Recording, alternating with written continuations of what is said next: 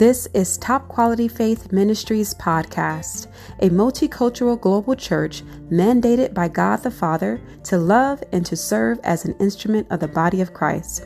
This is the house where God builds top quality faith in his people. Wherever you are listening from, we pray that you are blessed by today's message.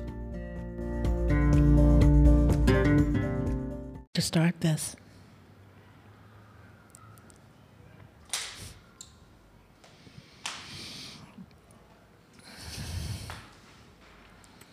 Every child grows up manipulating their parents. And we learn early in life how to manipulate. And the funny part about it is we even think we're so smart that we can manipulate God. And I sit back and I think on this message, because as he gave me this message, I was driving here. And I was literally saying, because I was getting ready to give a little snip of it on Friday, but it wasn't fully baked, and he pushed me away from it. But this morning, I kind of went back to the message as I was driving here, and I said, Lord, I don't even know how I'm going to even bring this forward. And then all of a sudden, he showed me manipulating him. And I said, I guess I know how to bring this forward, because it was so funny, because when we're in the midst of crisis, we want to know the end of all ends. And so we want to know everything. Lord, tell us what it's going to look like, what it's going to be, and we want to know the end. But the funny part about it is he already tells us the end, but we don't get it. You know, like he says, let us go over to the other side. With the disciples, they didn't get it. So they didn't see the end. They only seen what they were contending with in the battle itself. And many of us don't see the end. We just see the battle itself. We don't even hear what God says. We don't hear us, let us go to the other side. You know, you would think when the disciples heard that, let's get in the boat and go to the other side, that they would be like, okay, we're going to get to the other side. But immediately when the storm arrived, they began to what? Freak out and literally see things from the other end. And the Lord is literally saying, I give you the end before you even enter into it. But many of us don't listen to the end state. So if God says you're married, that's the end state. But we're looking at everything leading up to the end state, and we're trying to manipulate the process to get there. It's just like even I call you blessed. You're manipulating what that blessing looks like, and you're doing everything in your power to stand up and stuff, and then all of a sudden you get into these storms. And the storms is really to test your faith to see if you're really leaning and trusting that word. But a lot of us don't lean in and trust the word. We just hear, oh my God, we're in a storm now. And then we manipulate God like, Lord, tell me how I'm going to get out of this, what it's going to be, you know, if this is going to end prosperous and da-da-da-da-da-da-da-da-da. And we create all of this chaos in the midst of our walk. And the chaos is so much that we literally begin to manipulate the Lord in the midst of it. And many of us will say, well, I don't manipulate God. Yes, you do. You cry, you pout, you complain. That's manipulating God. You're looking for him to respond differently because of the fact of what you're going through. You're thinking, oh gosh, if I put up enough fight, the Lord's going to stop and say something. Huh, no, he's not. And as I got this message, I was like, oh my God, you don't care if I act a fool and fall on the floor and kick and whatever. You don't care, okay? And I don't know if you've ever seen, you know, in a grocery store where a child falls out and the parent just walk away. Parents just walk away and leave that child there. And a person like me, who's not the parent, say, get your butt up off that floor. Okay?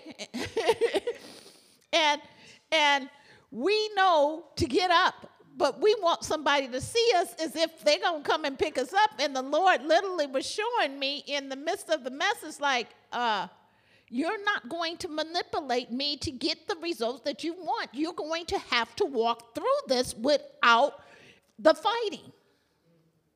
Get it? You guys, we don't walk through stuff without the fighting. We get mad at everybody. We get in this place where we pout. We blame everybody. We do a host of things, but it's really your way of manipulating God. And God is literally saying, you have the faith to stand up, stand up. But we don't want to stand because it's hard. I just want to act the fool so I can get my way. Because, you know, some parents don't like kids acting the fool, so they just like, oh, you ain't going to embarrass me. Let me just make sure I get you settled. Okay? And if you were that kid that had to be settled, okay, you're always looking to be settled. But in God's kingdom, he doesn't settle you. Okay? He ain't going to go to your comfort and just say, you're going to be all right. You're going to be all right. He ain't going to be patting you on your back, okay? He ain't going to be doing all the stuff that you think that he needs to do to get you to understand. So let's dive into this message because I think it's very interesting. I guess I only have one mic when I possibly need two. Right now, the mic has to be in the back side. Oh, okay. There's like this two, if you can, because I don't have enough length. I guess I had to do it. I can read. Oh, Billy. Okay. Sorry. Okay. Yeah. So we're in Matthew 36. Matthew. Letter D, Billy. Matthew. No, Mark. Oh, excuse me, Mark 36. Mark 4, letter D. Mark 4, letter D. Yeah. Letter D.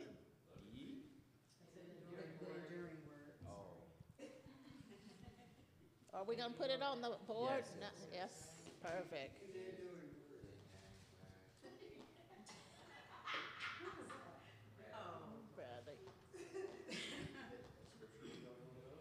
This is Mark 4, Enduring Word App, Section D, verse 35 to 39. Jesus made a promise to his disciple. He didn't say, let us perish in this. We got to back up. Back up? You want to see the word first? Yeah, got to see the word. Oh, okay. Let me adjust. Give me a moment.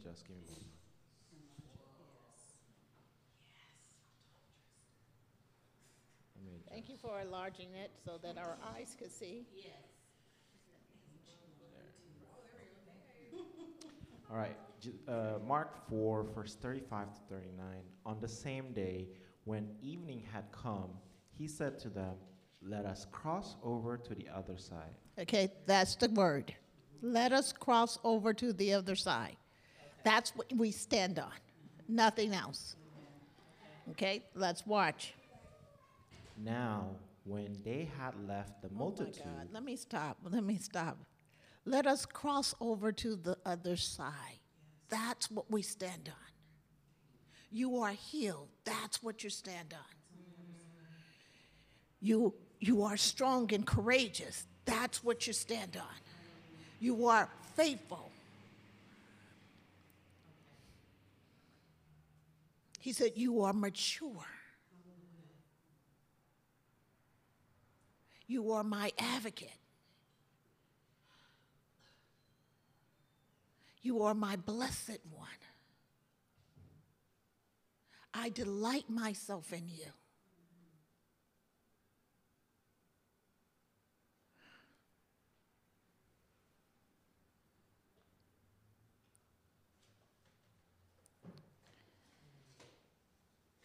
He says, say to the people,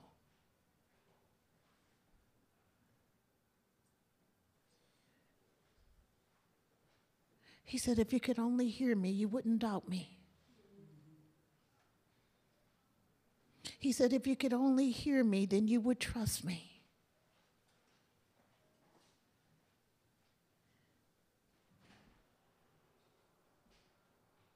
He said, if you could only hear me, you wouldn't second guess the things that I speak. If you could only hear me. Let us cross over to the other side. They didn't hear him. They moved without listening. And many of us move without listening. And we move assuming we have full knowledge and understanding of what God is saying to us, but we're not really listening. Because he literally said to them up front, let us cross over to the other side. It just reminds me of all the things that God says and we don't listen. It's all the things that God has spoken to us and we haven't taken it in. But it also reminds me of what a true person who listens and hears the voice of God does. Mary took everything that Jesus did and she held it close to her heart. She didn't allow anything to impede upon the things that she knew. She didn't allow things to hinder at any point in time in her life.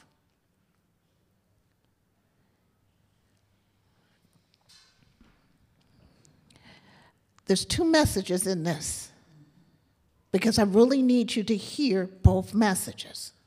The second one, I'm not going to go to scripture, but I'm going to make sure that you really hear what I'm saying when it comes to understanding scripture.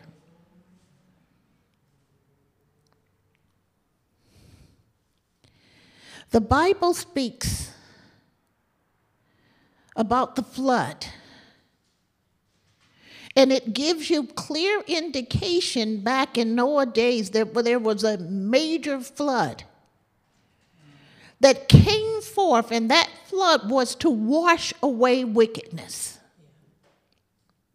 If you know back in the old days that the angels aligned themselves with the women of God because they thought they were beautiful, and they in return created individual children that was rebellious, and God looked at it and seeing that it wasn't great, so he washed out the population. I want also that you remember something most important as well. When Lucifer fell, Satan, there were angels that was with him that was fallen. Where are they today? Where are they today? Where are they today? Where are they today? Where? Thank you. Somebody gave the answer, because the fallen angels were all bound for a season.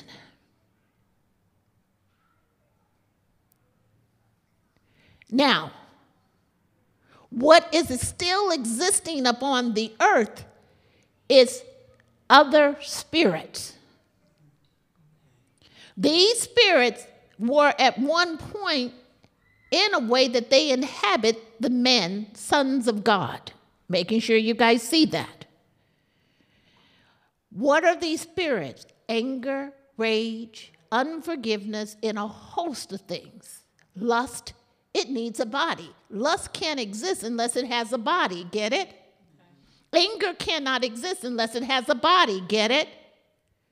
Unforgiveness cannot exist unless it has a body. These spirits don't stand up by themselves. They need a body.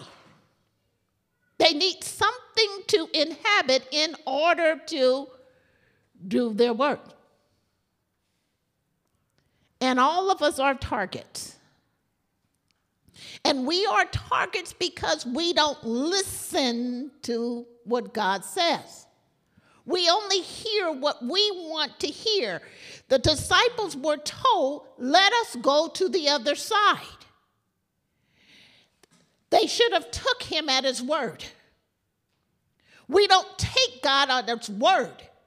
And so when trials and tribulation come, we don't know what to do because we're in that place that we don't trust God. And so we in return inhabit spirits. Rather, spirits inhabit us. How do I know that? How do you know this? Giving you a story. And many of you walk through this in your own personal life and you didn't realize what's really there. Friday, I'm at work. Had a chaotic day. But God told me to some extent it was going to be a chaotic day, even something along the line that your boss da-da-da-da. But I didn't really listen to what he was saying because it didn't make sense early morning.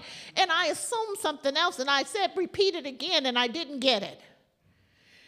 When I said repeat it again, I was consumed with something else and didn't listen. So I don't even know if he repeated himself to me. Well, anyway, we move forward.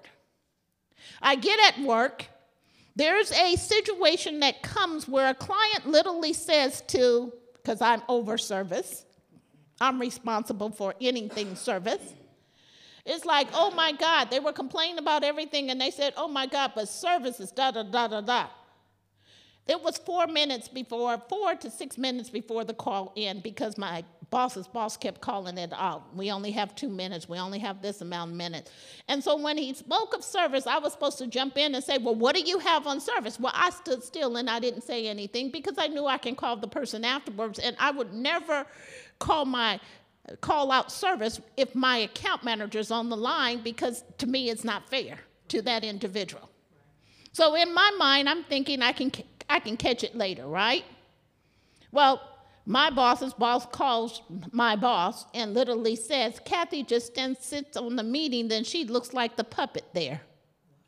She never joins in, she does this, and whatever the case may be, and whatever. And my boss then comes and says, I believe that is true. I'm pissed. Yeah. I'm livid. I just invited spirits in. And I allowed these spirits to move me. I carried them to Bible study and put them along the side. You know how you just carry and say, hold on, let me get through what I need to get through, and then after I leave, I'll pick you guys back up. And what I said is I entertained them, still being mad, to the point whereby I didn't sleep. Woke up at 3, woke up at 4, woke up at 5, woke up at 7. I woke up at 7 because I left the TV on and I seen some stupid troll movie. And I was like, what the heck is this? What the heck is this? And I'm like, was this stupid stuff in my dream? You hear me? And then I began to flip the channel and the Lord took me to somewhere where I was looking at a message, and the message was talking about what controls you. And I was getting ready to flip it off, and the Lord says, don't flip this off, listen.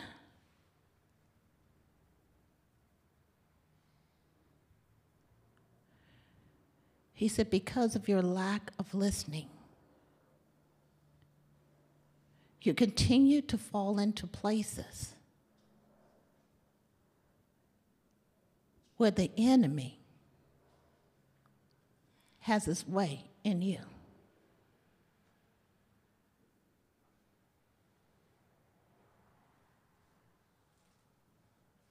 And he said, you must see this.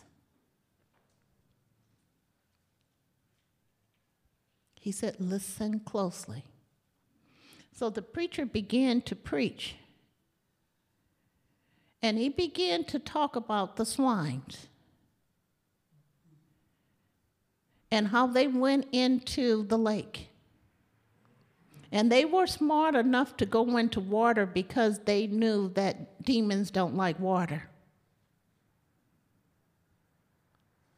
And they drowned. The demons instantly drowned. But the Lord was saying to me, and I need you guys to get this, because there's two messages here. He literally said to me,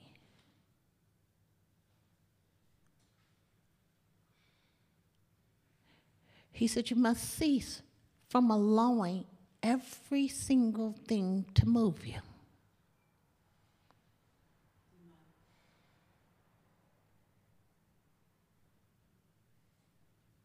He says, I need you to stay in a place of peace.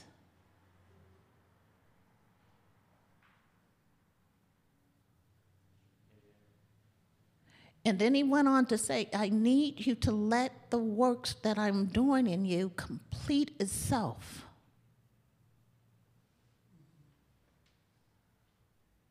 He said, listen to what I'm saying. I need the works to be completed in you so that you're lacking nothing. He said, go and look at this particular scripture. He said, read it and make sure you understand it.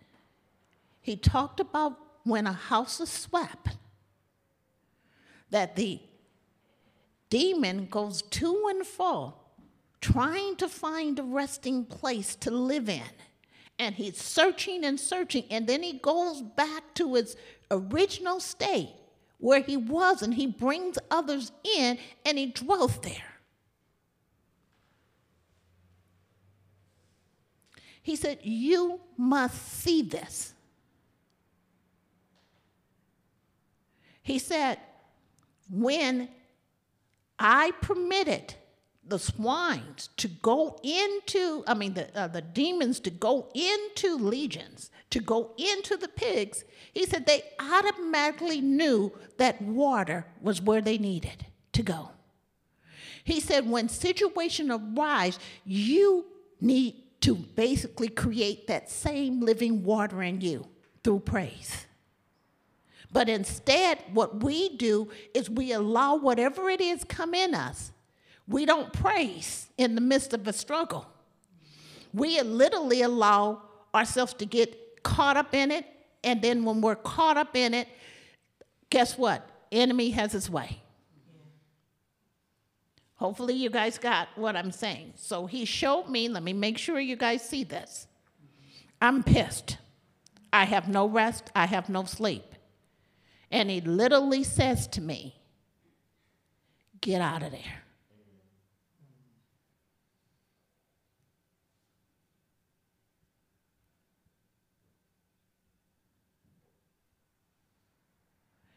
And he literally said, you know I was mad? How dare she say? She don't know how many accounts I deal with. She don't know if I lean in. She looks in here and she forms her opinion. And you don't see what I do day in and out. And you're going to form opinion based on this. And then my Lord said, I'm the one that causes them to see you. And he says, and this shall pass. I don't need you to be caught up where she's at. I need you to stay where I'm at. And I'll deal with her. But I can't deal with her if you caught up. Get it? Yeah. Because that's where we're outside of peace. We're outside of where we're supposed to be. Yeah. And then he took me here.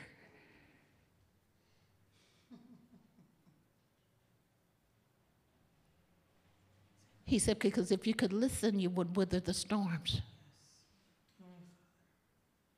If you would listen, you wouldn't allow other things to inhabit you. Hopefully you get where I'm going. Yeah. And so then he's talking about these swines. Watch what this says.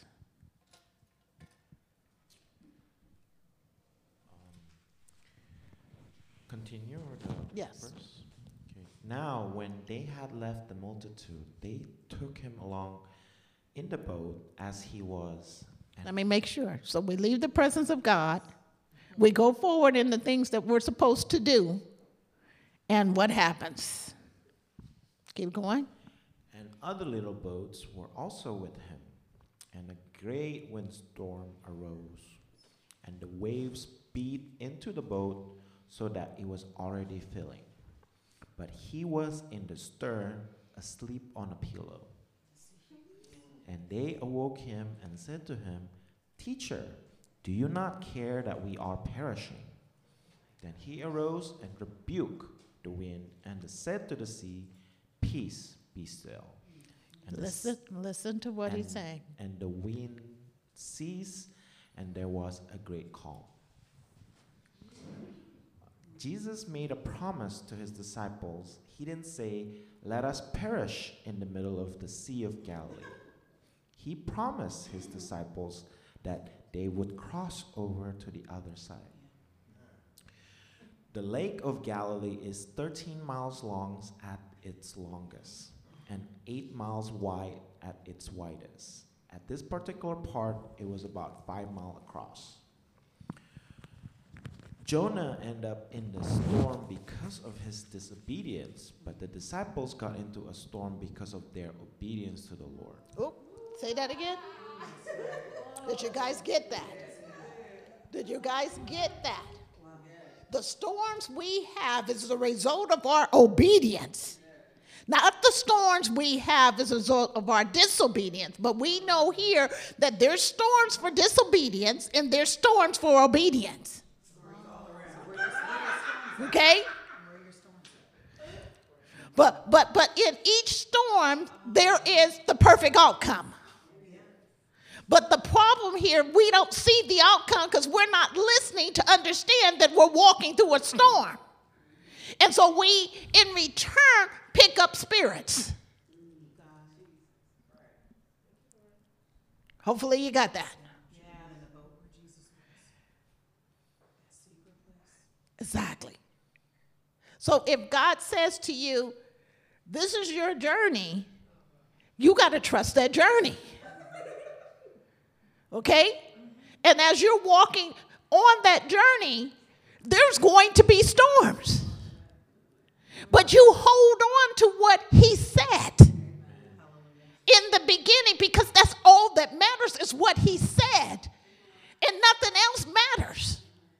When other things begin to matter, we begin to manifest fear, and in the place of fear, other things come in.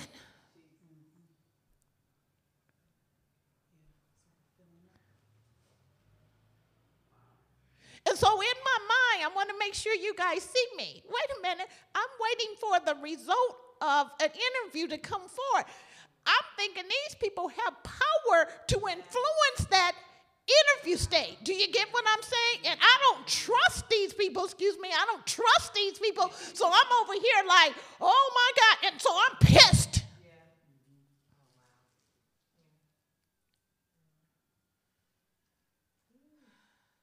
And he said, where are you in this, Kathy? Where are you? Because I ain't with him. I'm over here contending with spirits. I'm not where Jesus is in his word. Because if I heard the word, I should have held on to it. But in return, I start entertaining other things. And as I entertain other things, the house that was swept now is occupied. You guys got it, right? Yes. Because my house was swept. But now it's occupied by other things because these things are now consuming me.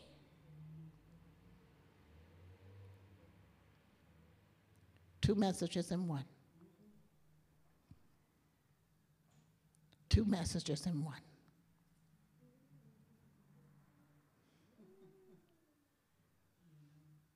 Because the other is to detain you. The other is sustaining you.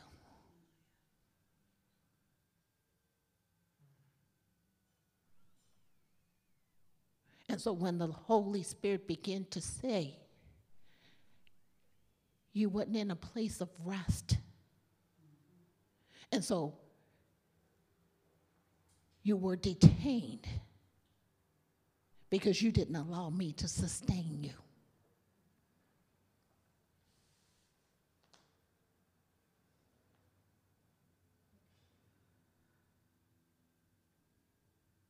He said you took some words that someone said about you instead of listening to what I say about you. And you allowed that to work in you. And as you allow that to work in you, you invited legions.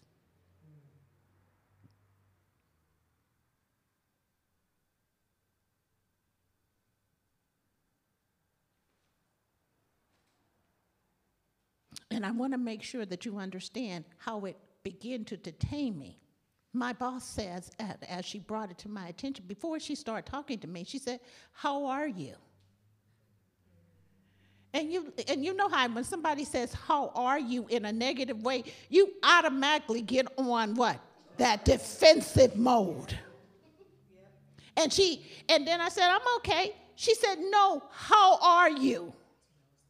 And then that second, "How are you?" you like, oh, this is about a battle. And you instantly step in. Get it? You stepped into the battle because you say, what are you trying to say? Get it? When I should have been over here not entertaining it. Because I literally said, well, what are you trying to say? And then she said, well, I want to know how you feel because this is what I heard. This call was about you not doing your job. And then she turns around and said, so how do you feel?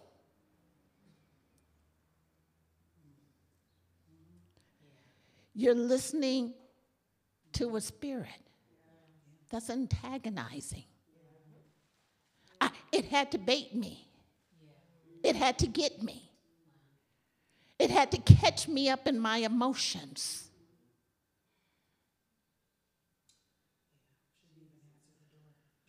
Exactly. But I want to make sure you guys go back and check your Bible because you don't know that a portion of Satan, imps, was bound. And the others are still roaming. You got to pay attention to that. And they're roaming looking for inhabitation. So let me make sure that you understand too. Because when he said that water came and washed away mankind,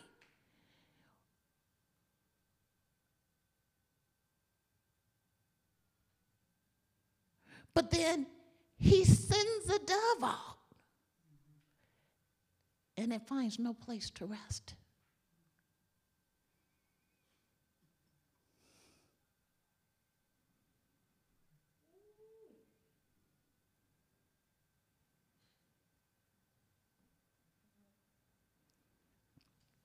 The dove represents the Holy Spirit, right, you guys?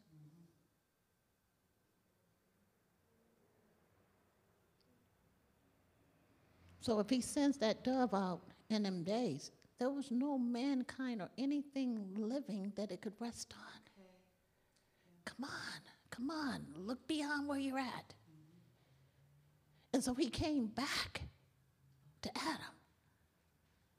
Noah. He came back to Noah and he rested. And then he sent them out again, right? And this time, what did they find? Branch. Then he goes back the third time. What he comes back? He doesn't return. Found rest. And we all know that there was people on this earth in other place, right?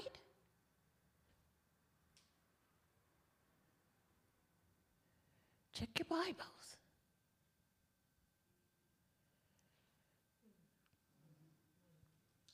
Check your Bibles. Check your Bibles.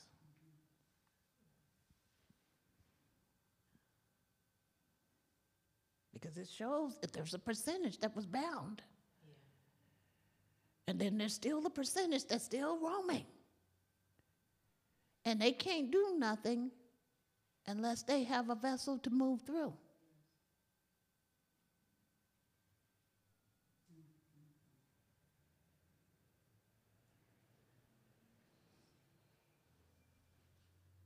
And they're always looking for a clean house. And it's through a bait they get in. Let's follow this message all the way through so I can bring him where he wants you to see it. Repeat on the word? Yes. Jonah ended up in a storm because of his disobedience, but the disciples got into a storm because of their obedience to the Lord. Jesus taught the multitude from a boat just off the shore of the Sea of Galilee. When the teaching was finished, he didn't return to the shore. He just said to the disciples, "Let us cross over to the other side." Now the teaching was over. He was weary. He was craving for a period of rest. So he bade his disciple to cross the lake. And that is the moment to which our text refers. They took him even as he was. Okay. They had not waited. Hold on. God gives us instruction. We take it even as we heard it. Mm-hmm. But when the storm comes, we forget what we heard. Yeah. Do you get it? You immediately forget what you heard. So I love here how he said, let us cross over to the other side. The disciples immediately got into the boat, got their stuff. They didn't delay, and they moved forward. And many of us, we don't delay, we move forward. We're like, okay, God, let's go. We don't delay, we move forward instantly.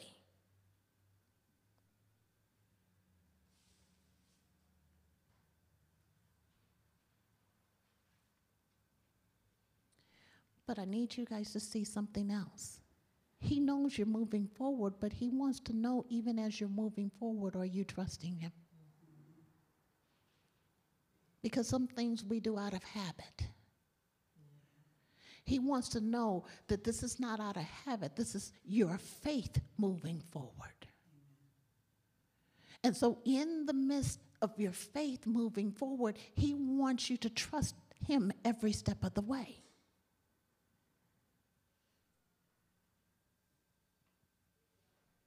So he's going to allow for certain things to get in front of you to see how you're going to respond in faith. And many of us fail, and we move to the other side where I was living in inhabit, let spirits inhabit us, and we get mad at God. It's our tantrum. Lord, you know I'm going through this, and you know they just said this about me. What you gonna do about it? Better yet, you ain't saying anything. I'm gonna handle her.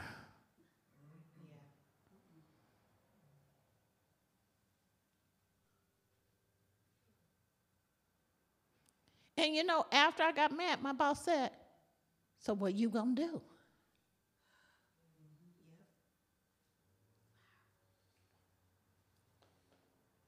I want to make sure you see this. She has I with her. And now she's asking me, what are you going to do? Yeah. She said this about you. What are you going to do? Yeah.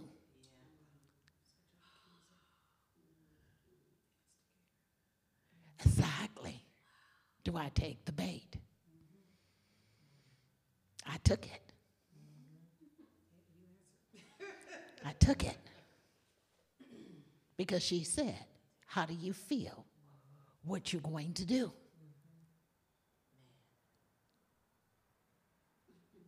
And God's over on this side saying, you ain't doing nothing. Yeah. You're going to weather the storm. Yeah.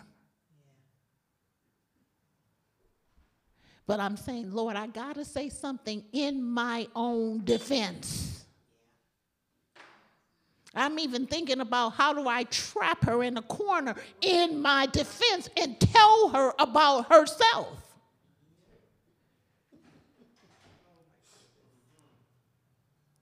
In my defense.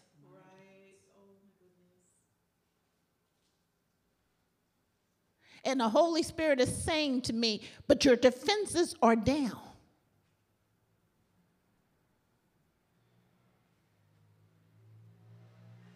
And your faith is up. because you're walking with me.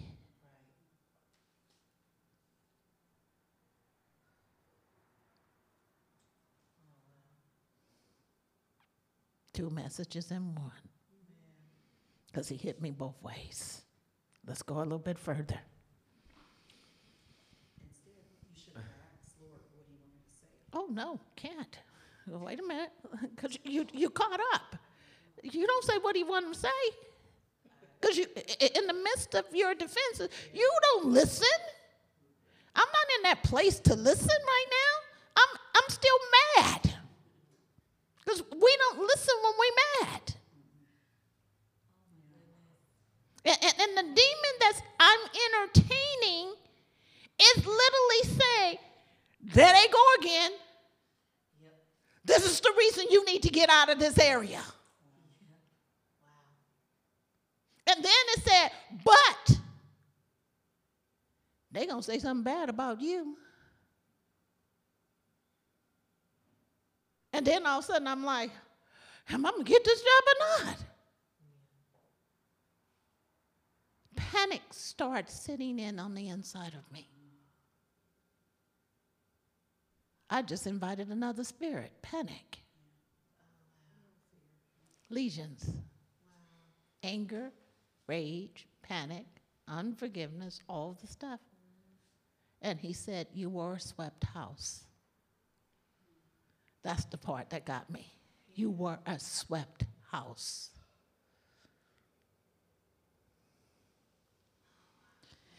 Many of you were a swept house.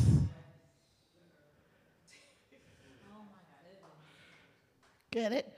That's what really got me. You were clean, and you allowed these things to go in. Yeah. They just said, poof, hey, here we go. And you could just see them. Right in a swept house.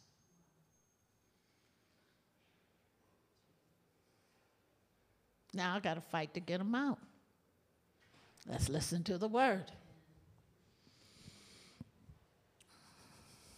Continue.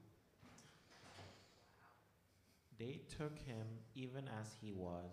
They had not waited till any cloaks were brought. They had not sent a messenger ashore. Weary and probably hungry, they had taken him even as he was.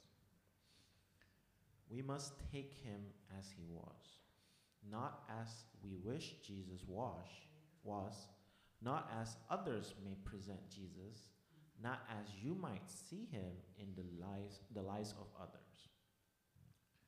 The Sea of Galilee is well known for its sudden, violent storms. The severity of the storm is shown by the reaction of the disciples.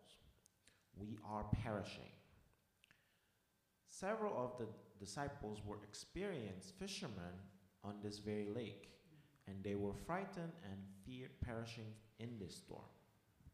I want to make sure that you guys hear, we are perishing.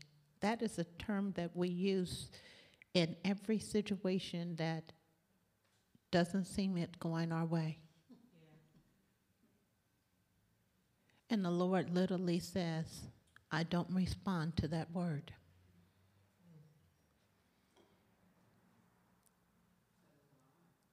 Get it? That's the manipulation. Lord, do you not see what they're doing to me? It's a way of saying we're perishing. Do you not see? I've been standing for you, but this is happening. Mm-hmm. And he kept saying to me, I need you to still stand. But I need you to still stand. But the things in my house is now telling me, there ain't no way. You gonna stand. You gotta take somebody out. Don't you get it?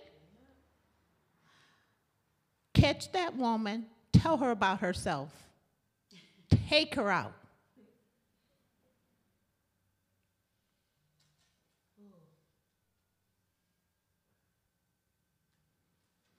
He said, do not you see what you do in your storms? Yeah. So then, after I watched the message, the Lord said to me, peace be still. He then repeated it to me. He said, peace be still. All that anxiety, all of the reasoning and all the stuff that I had concerning the person went away.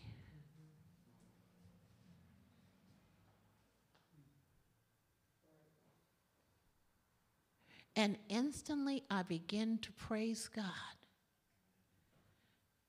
My living water came forth, and I was clean again. I was clean again. I tapped into the Holy Spirit, maybe I'll say it that way, and I was cleansed again. And the Lord literally said to me,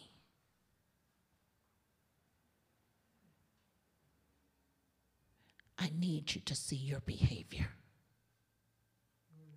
And I need you to understand that no one should cause you to be outside of what I created you to be because of words in which they speak.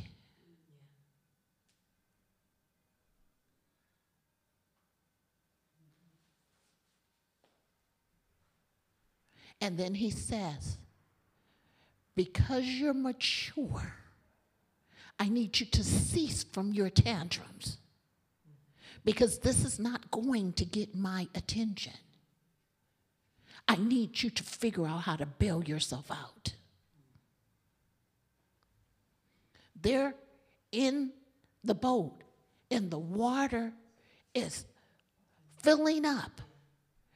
And they're taking buckets trying to bail themselves out.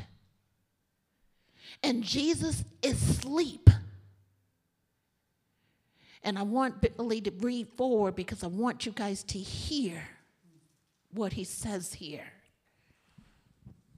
Jesus' true humanity is shown by his brief sleep on the boat. He became weary and sometimes caught a bit of sleep wherever he could. Think of all the worries that might have kept Jesus awake. He could worry about the religious and political leaders who plotted against him. He could worry about his family who thought he was crazy. He could worry about the overwhelming crowds with their overwhelming needs. He could worry about the disciples he chose. He could worry about the future because he knew that what his destiny was.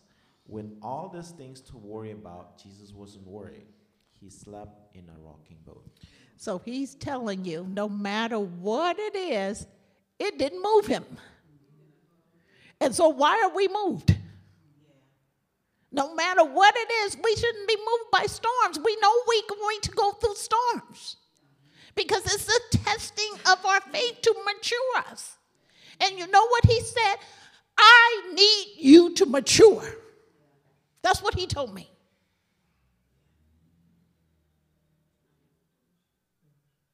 And I need you to mature at the pace that I'm pushing you to mature.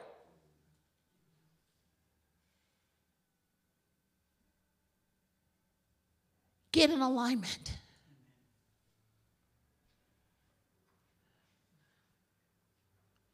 So he's been pushing us to mature. He's been pushing us to mature, and we keep inhabiting spirit. A clean house that is swept, we keep going back.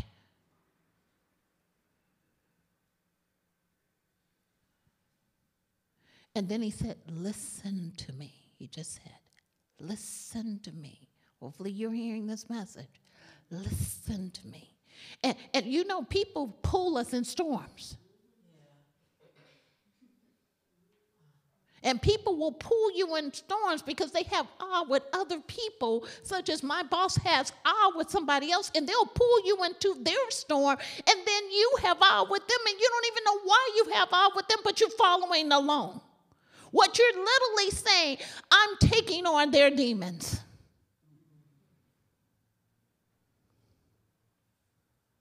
And the Lord just says, choose wisely.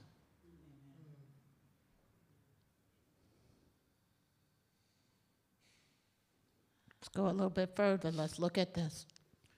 The Lord's sleep was not only the sleep of weariness, it was also the rest of faith. Oh, his sleep was the rest of what? Rest of faith. So he wasn't moved by this because he had the rest of faith. And where should we be at? In the rest of faith. Get it? Rest of faith. He had no concerns.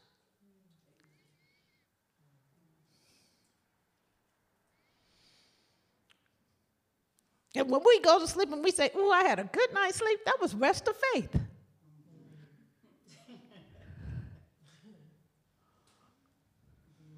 And we count them days, right? God, I'm so refreshed. Rest of faith. Yeah, rest of faith. And when you get up, you're like, I don't know what happened. I feel so refreshed. Rest of faith, meaning nothing bothered you. Rest of faith. Let's go further. For there is a rest of faith as well as a watch of faith. Mm. He's going to go. The wind didn't wake him. The arguing of the disciples didn't wake him. Wow. And water splashing over the boat didn't wake him. But at the cry of his disciples, he instantly awoke. Okay, there you go. Did you guys get the... Which faith was that? The watch of faith. He was watchful over the servants, and them crying out woke him up. But most parents know this. Yeah. You know the real cry. The real cry. Right. Because there's some cries that you don't answer. Do you hear me? There's some cries you don't answer, okay? And that's why he said to me that I was manipulating him, because it wasn't a cry he answered. He didn't want to answer that cry. Yeah, because I was popping like, this woman, da-da-da-da-da-da. He's like, I ain't answering that. Uh-huh. And when he showed me, he wasn't answering my fallout approach. Lord, help me. They trying to ruin my name. And I said, and you worked on my name, and they're ruining my name.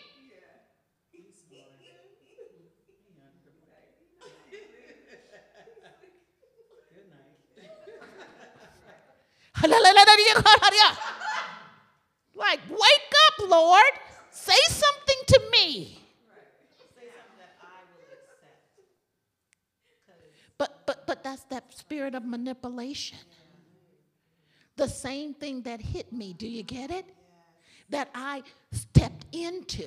And now I'm trying to manipulate God to tell me everything's going to be all right in the midst of the storm instead of just staying close to him.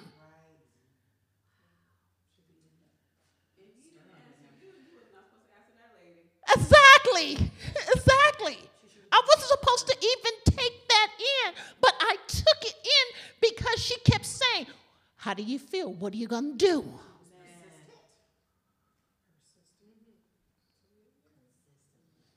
And so that's why God kept saying, it's not about our emotions.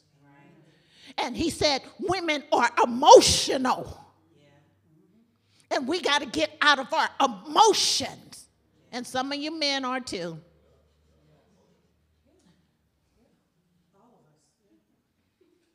Because that's why you're swayed by women. okay, because you're emotional too. And so,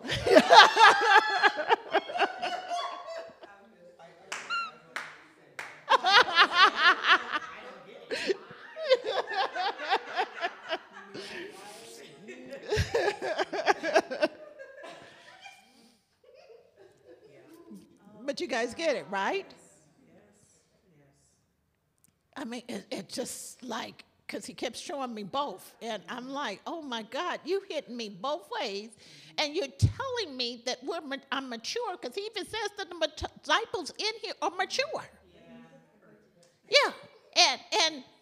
And we're acting like kids throwing fits on the floor looking for God to respond. Because you could clearly see, okay, you're going to say something? We're drowning here. You're going to say something? In essence, they were like, you drowning too? We ain't just drowning. You in this boat with us. You drowning too. Yeah, you drowning? Like, we all going down. Yeah, that's their cry. We all going down. They're not nice. They're saying, all of us dying. You too. You better get a bucket.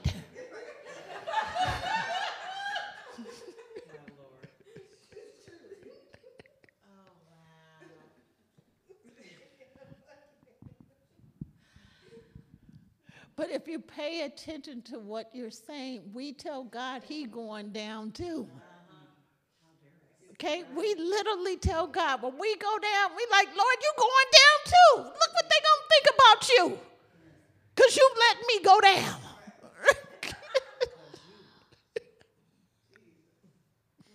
Like, we all going down. And I know I have told God, look what we going down, Lord. They're ruining your name.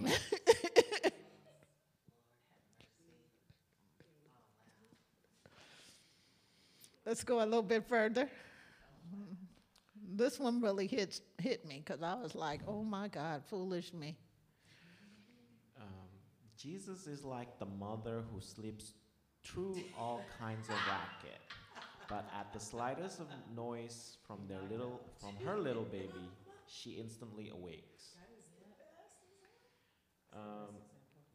But if you notice, listen to what he's saying.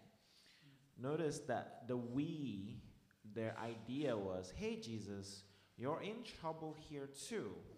Maybe you had better wake up, get a bucket, and start bailing out with us, because we are perishing. Isn't that what we say, God? You know, you going down too, because we going down. Uh-huh.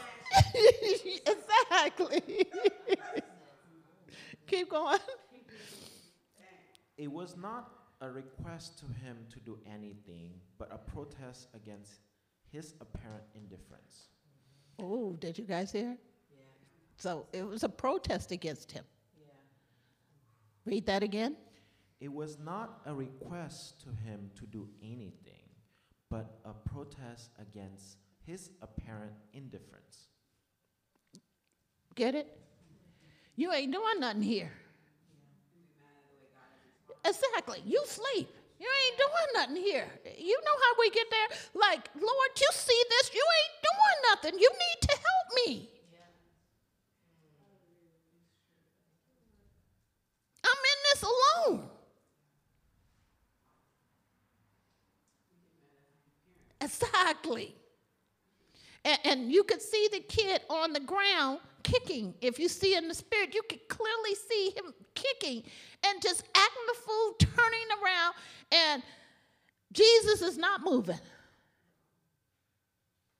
Better yet, you see a grown person such as yourself on that floor kicking. That's what he shows me, my grown self on the floor kicking. And I am not doing nothing.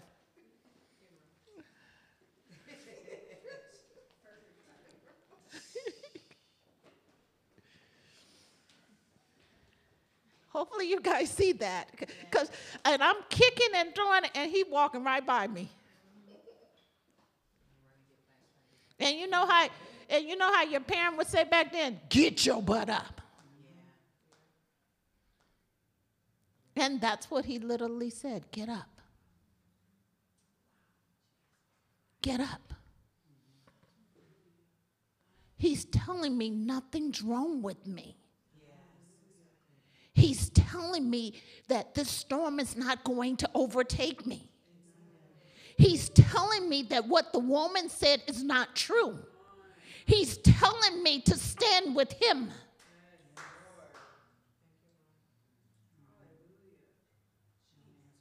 Don't you guys get it? He's telling me, get that stuff out your house. Keep going.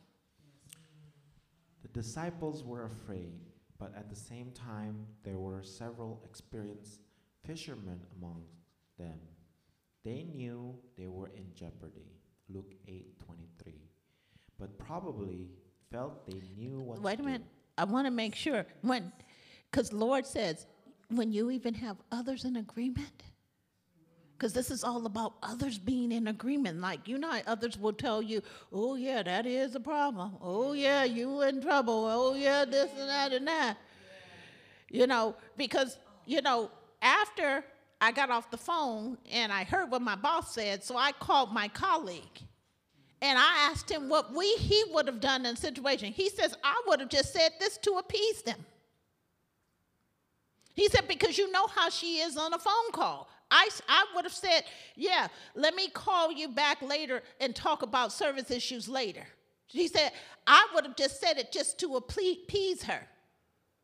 And then I said, okay, Lord, now I'm like, oh, maybe I did do this wrong. Okay, and in my mind, I'm still, maybe I did do it wrong.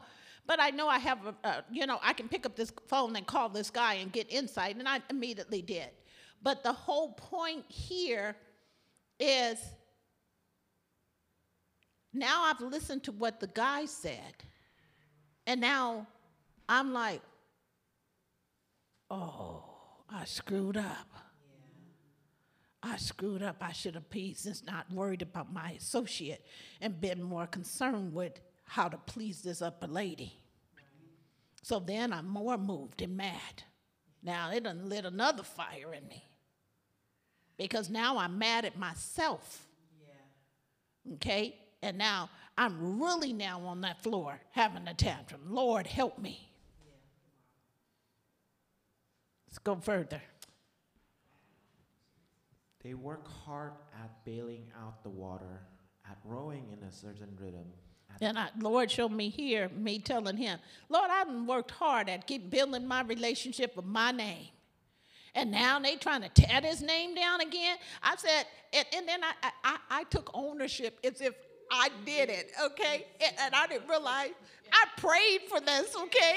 And now I'm over here like I've worked hard to maintain my name. And now these people trying to destroy my name when I'm trying to get out of this stupid department.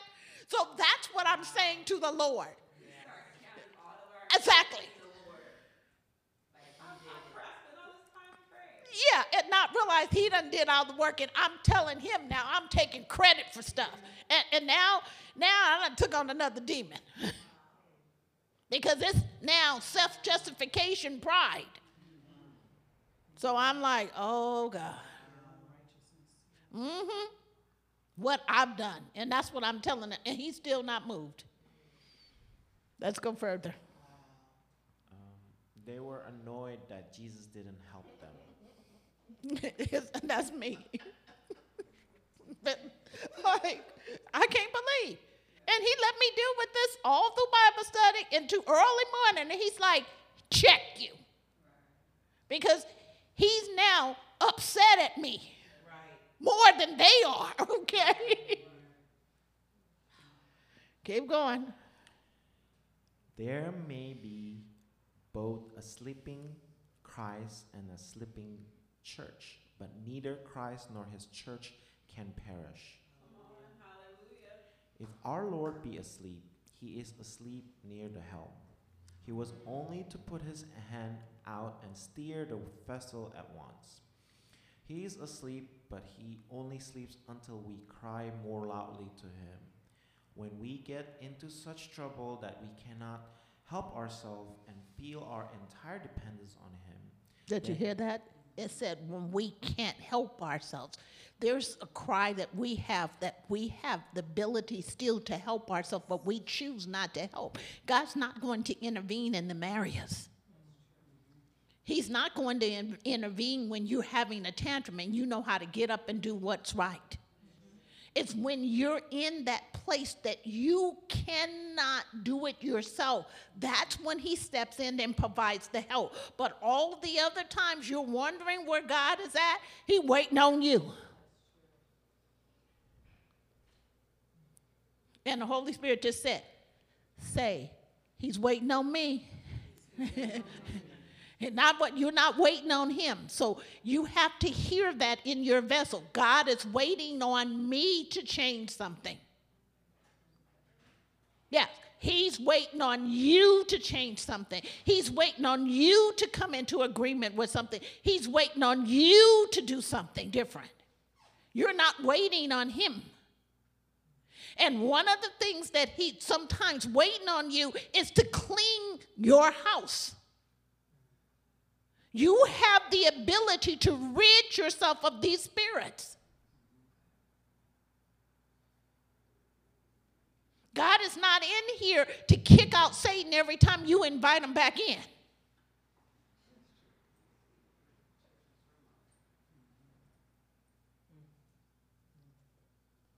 But he's going to show you your behavior so that you can see what you're doing, so that you can rid yourself of the things that you have taken on. And so he was literally saying, get rid of this stuff. And he said to me, I'm not a party to your tantrum, Kathy. Get up. Stop being afraid. And he literally said, for if I have called forth this door, he said, they can't close it. Hit it? If I've called forth this, they can't close it. Okay? If I've spoken to you, it cannot reverse itself. If I brought you through this, nothing can stop me from flowing.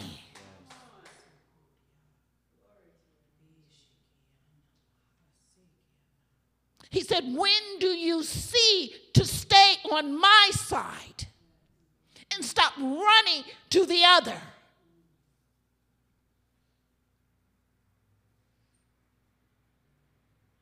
And then he went back to the beginning. He said, what did I say to them when they first began to move away from the crowd? Let us get in the boat and go to the other side. What have I been saying to you?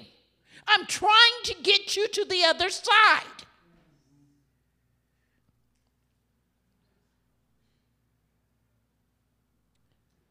And what I understood when he said, get me to the other side, that I need to stop taking sides with Satan. I need to stop being in a place where I'm always feeling like I'm defeated. I got to stop being in that place I'm always thinking something wrong. I got to stop being in that place where I diminish God's word over me. He said, if he said it, it's done. And I'm still in that position, still trying to see if I got to help him do his word. You guys get that, right? I'm trying to help him bring forth something. I'm trying to help him do something. And the Lord said, if I said it, it's done. Hopefully you got that. Hopefully you got that. Hopefully you got that. It's like if he said you're going to be remarried, you're going to be remarried. You don't have to help him in the midst of it. His word is his word. If he says you're going to be prosperous, it's prosperous. You don't have to try to help him become prosperous. If he says that he's going to cause you to overcome his marriage, you don't have to help him. You're already overcoming. He told them that they were going to get to the other side. He didn't care if the boat filled up. They were still going to get to the other side.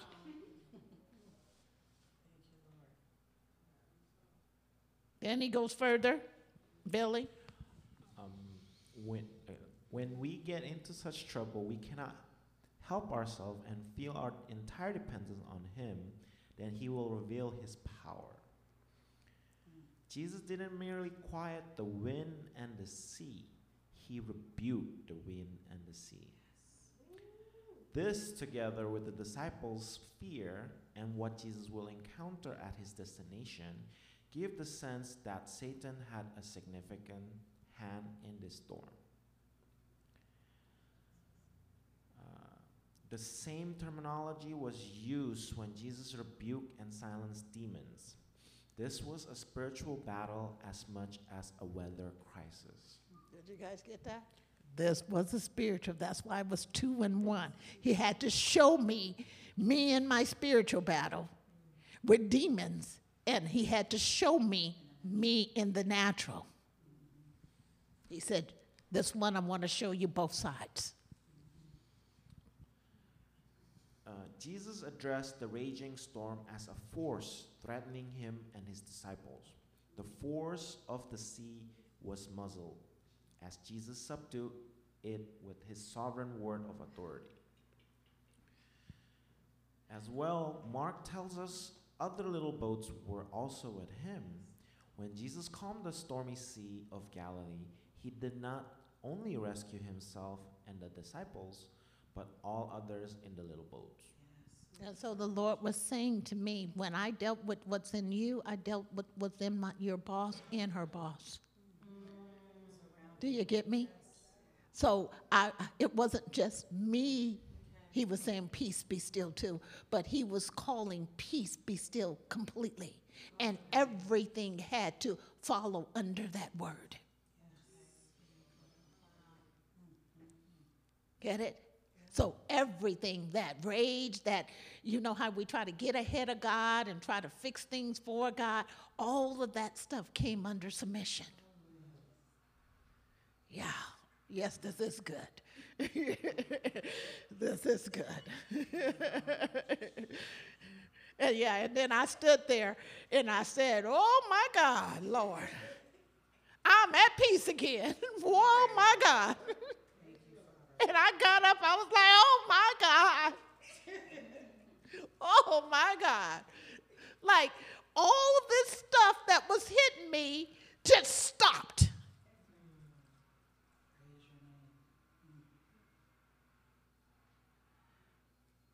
Let's go further. This is verse 40, 41. But He said to them, why are you so fearful? How is it that you have no faith? And they feared exceedingly and said to one another, I need you guys to stop and really hear what we embrace first.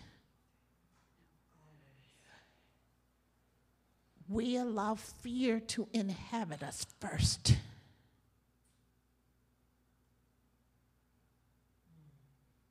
Get it? And some of us don't kick out fear, and we mask fear. Hear what I'm saying? With other things. We persecute others because we deflect the fear. We don't let people know we're afraid. We mask fear. We hide it. We don't let nobody know we're afraid. So we deflect instead of reflecting and asking God for help in the place we're fearful.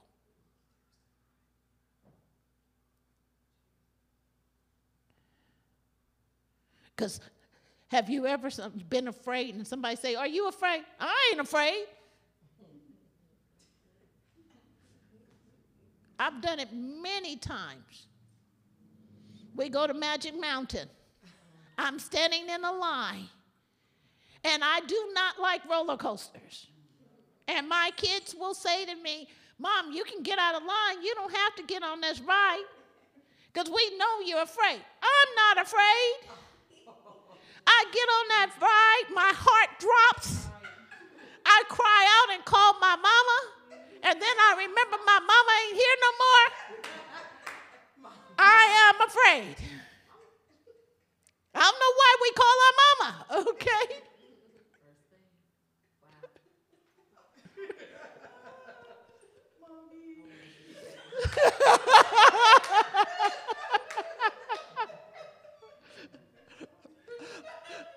what the Lord showed me, you go to your first tantrum. Mommy, on the floor.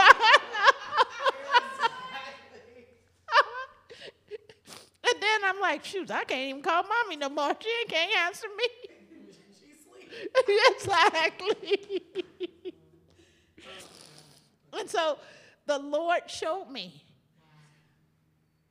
That's what we embrace. But we never tell people we're afraid. We never tell that's what we're contending with. We mask it because it's so easy to hide from, and nobody knows. And the main reason why nobody knows, because we ain't going to tell anybody that we're afraid. Hear me? Because we don't want anybody to peek our whole card. But God knows it. And so that's why he comes up with messages like this to tell you, hey, if you would release it.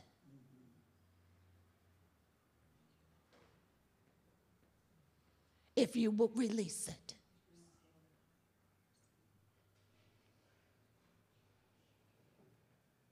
He can't do anything. Remember I said there's some things that you have to do. Right. There's some things you have to do. He ain't going to sweep your house for you. You're going to have to sweep it yourself. Right. There's some things you have to do. But I gave you what you need to do, and that is basically disengage. Disengage. Call fear and tell it it needs to go.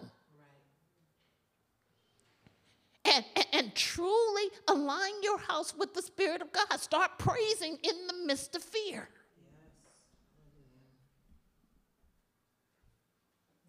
Give the Holy Spirit a place to rest in you. Yes.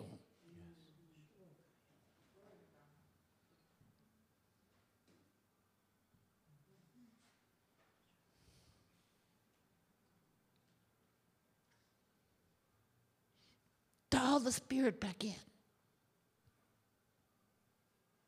And dial them back in the right way. Don't just call on the Spirit when you're having a tantrum, but dial them all the way in so that he can deal with the areas of unrest.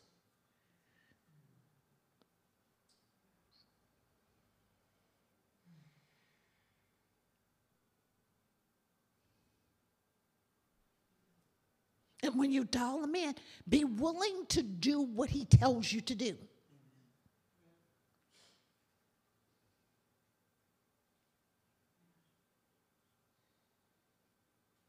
So as the Holy Spirit began to show me this, he literally said, I want you to see. Because he made sure that I see the dove, and he made sure that I understood that when you are in that place of tantrum, Holy Spirit can't rest. Because you got everything else resting on you. And some of you have not had rest in a long time because of fear.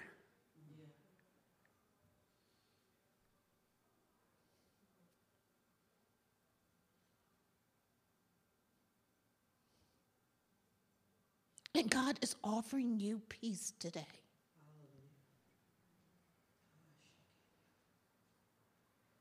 This is one of them. Will you take it in? Will you exchange peace for your fear? Go a little bit further, Billy.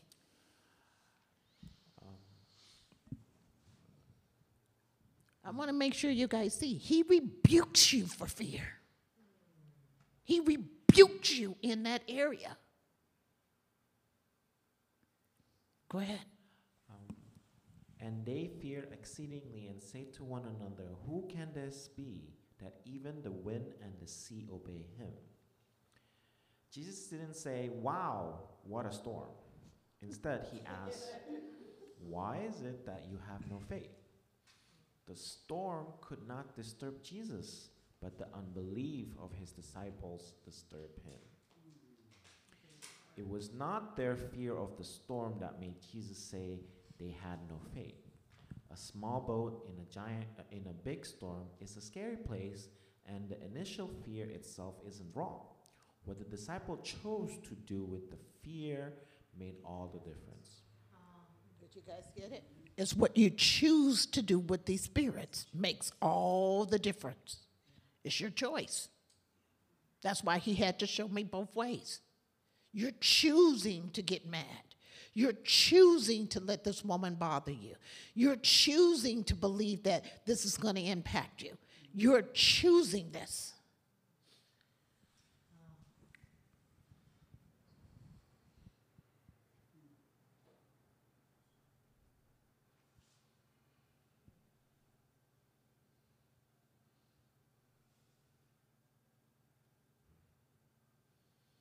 It's your choice. And God's going to let you choose it as long as you want to choose it. It's your choice to relinquish it. It's your choice to literally say, I have an issue, help me. And sometimes fear can't come out by itself. You have to choose to ask for help.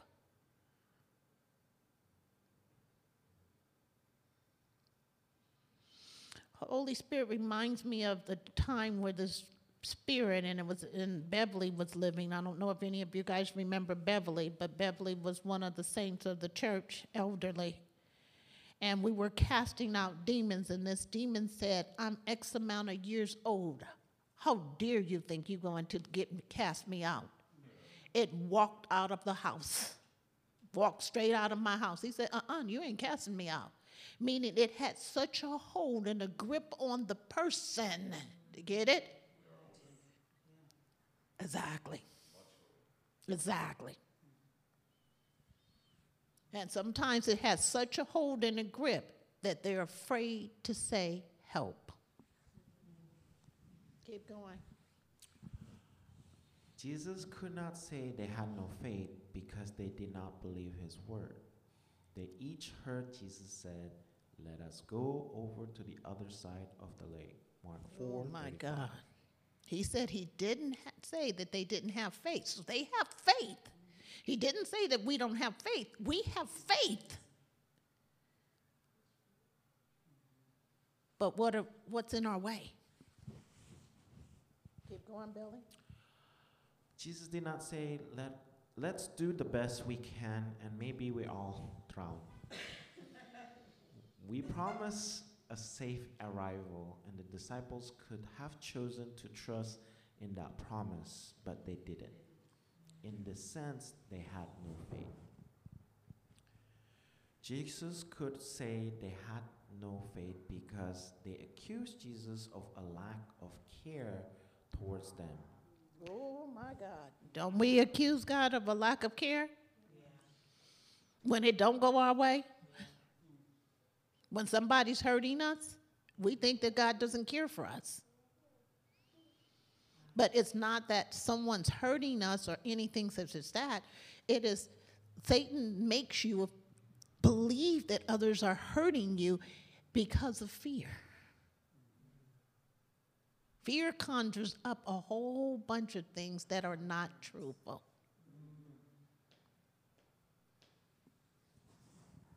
Because it lives with a lying spirit.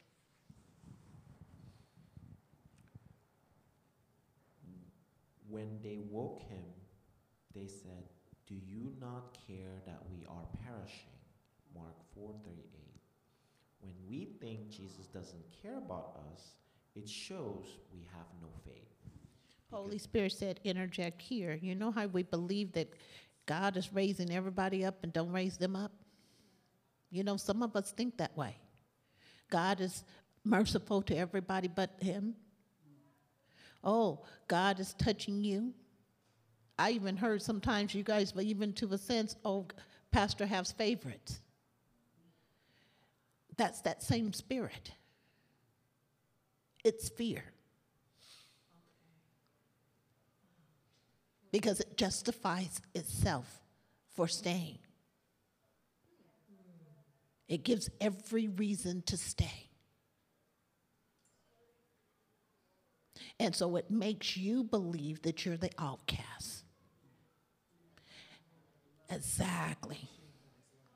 And it makes you feel that you're less, lacking love, everything. The Lord literally says it is not so. Because fear is an accuser.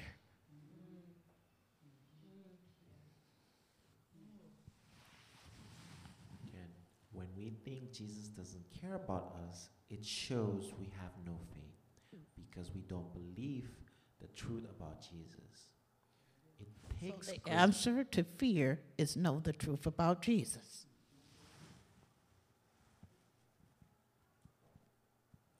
Go on. It takes great faith to trust the sleeping Jesus, to know that he cares and works for us even when it does not seem like it. But this is the kind of trust God wants to build in us. Jesus could say they have no faith because they forgot the big picture. The disciples should have known that God would not allow the Messiah to perish in a boat crossing the Sea of Galilee. Could the story of Jesus possibly end with him drowning in a boat accident on the Sea of Galilee? Our fears are often intensely silly, and when we get over them... Say that again? Yes. Our fears are what? Intensely silly. Because it speaks the stupidest things about God, ourselves too. And it's blame. It says you are the victim. It's tensely silly. You ain't a victim. All right. One more time. Our fears are often intensely silly, and when we get over them and ourselves look back upon them, we are full of shame that we should have been so foolish. Yes. Our Lord kindly censored their unbelief because it was unreasonable. Get it? So fear is unreasonable.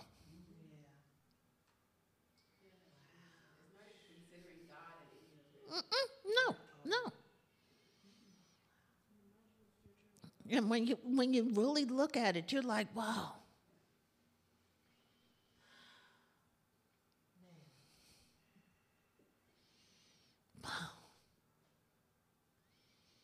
And all of us deal with it.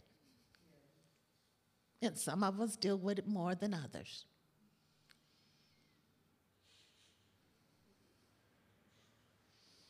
Some of us deal with it more than others.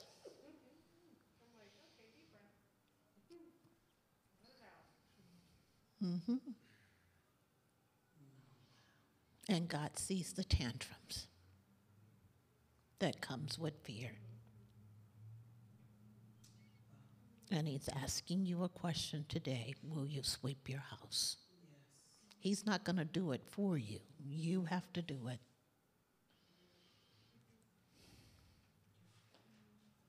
You get it, huh? I'm perishing. I'm going to lose my house. I'm going to do this. All of that comes with fear. And God says, you're still here. I'm going to lose my job. Doors are not opening for me. All of this stuff is fear. But when you let go of fear, you'll see that there's no storm.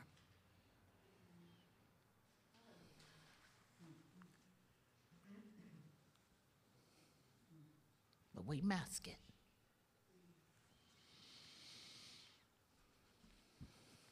Billy?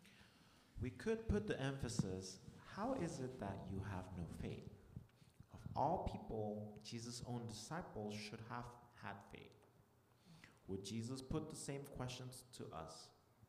After all I have done in you and for you, how is it that you have no faith? Did you guys get that one? Yeah.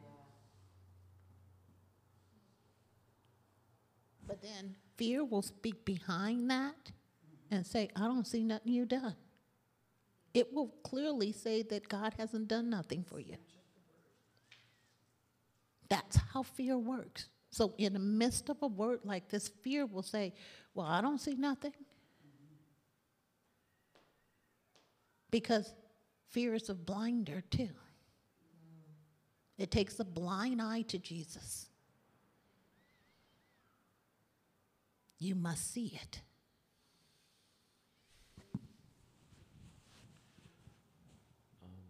They fear exceedingly.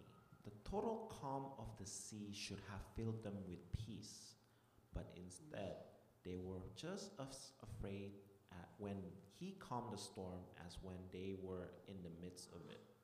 Oh my God. Did you guys get it? There was no difference in them. They didn't change because fear was covering them.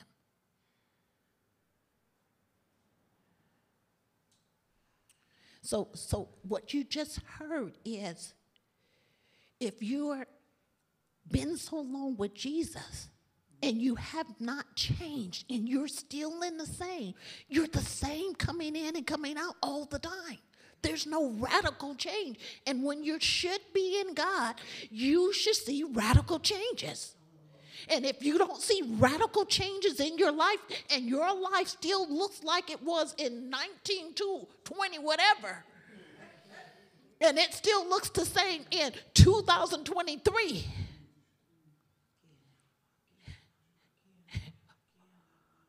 who's your God? Who's your God? Because it's not Jesus.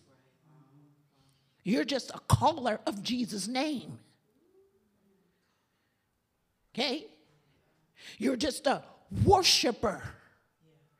But you're just worshiper alongside. I think Bradley or somebody said it last week. You're that person, a tag along when everybody else is going into the heavens. You're tagging along. And you don't have a true key to enter because you are gripped by fear.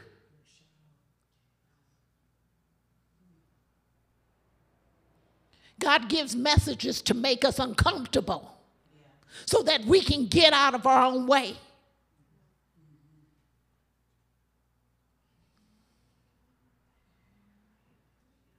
And eventually, you're going to be a trespasser. If you continue in your walk.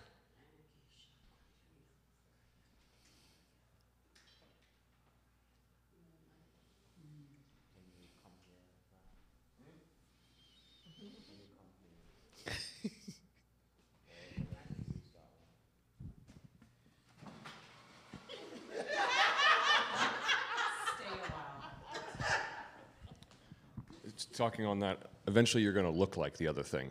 When you feed a rose, you can only feed it a certain thing, otherwise it'll change its form and its original image will not look the same. So eventually we're not even going to look like it anymore. I don't think it's ironic. The first thing I heard this morning when I woke up was pride, my son. A lot of us, in the beginning she was talking about this is a spiritual battle. Most of us are battling with our flesh and our soul because of pride, because we're trying to defend, we're trying to attack, we're trying to gain position back that wasn't taken by our own selves in the first place. Everything was given by the Lord.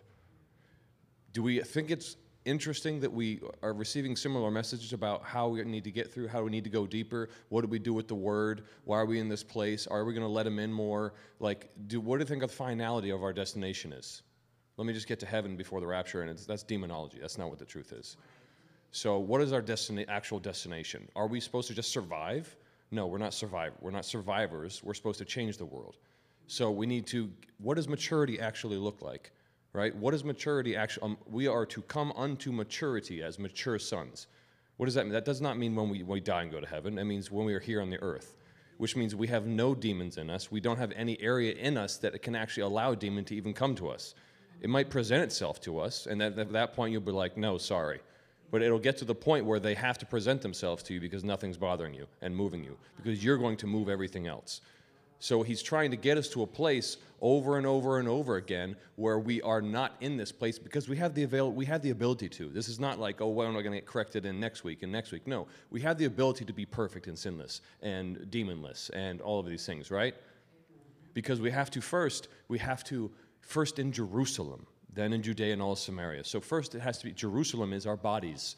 First we have to have our bodies, authority over our bodies in submission.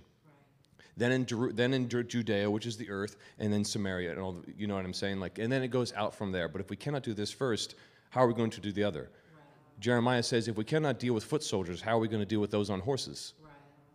So our proper mature positioning is not just, let me just get through this earth and make sure I have this job right and that I don't lose the house. If God wills it, lose the house, lose the job. It was all given and taken away by him. In Daniel, the kingdoms were set up and taken down by him, fully by him, even those of great pride. Yeah. So we have to look at the bigger picture as it's said in here. What is the bigger picture? Not like, am I going to survive tomorrow? We have to find this place of rest because everything is done by his hands. Are we going to take his word and go deeper? Are we going to allow him into these areas and acknowledge when we're dealing with fear, pride, anger, resentment, holding on to something because we think we have value in gaining something from the other side of that? No, it's not the other side of that. That's ownership of the demon.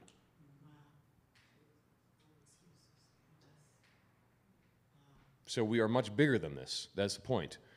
We are supposed to mature. He's waiting on us. Why are we not quickening? Why are we not changing? Why are we like the same in 1922 of when TQ first started? It's like, what? Why are things not changing? We have to position and see ourselves differently and actually actively do the word that he's telling us to do. We have to see, what are we doing, Father? What is it you want to do? What are we partnering with? Yes. What is the position you wish us to be in? What is in my way? If there's something in you, if there's something in me, fight it. What is it? What is making me stuck? What is causing me to not get to it? What is blocking me? Let's get it. Yeah. This is not who I am.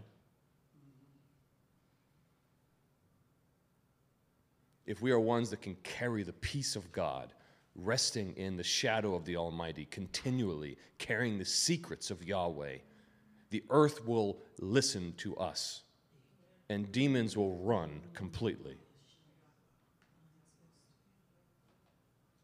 The scripture on Pastors Matthew 12, it says, the Spirit comes back when the house is empty, and part of maturity is being filled with the Spirit of the Lord and exercising his authority in this realm.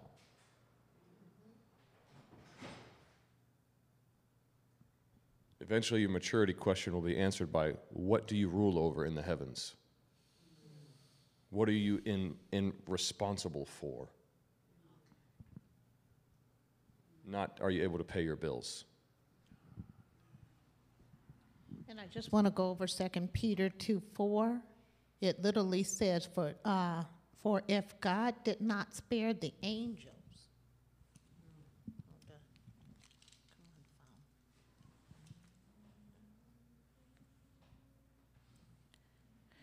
When they sinned, but cast them into hell and committed them to chains.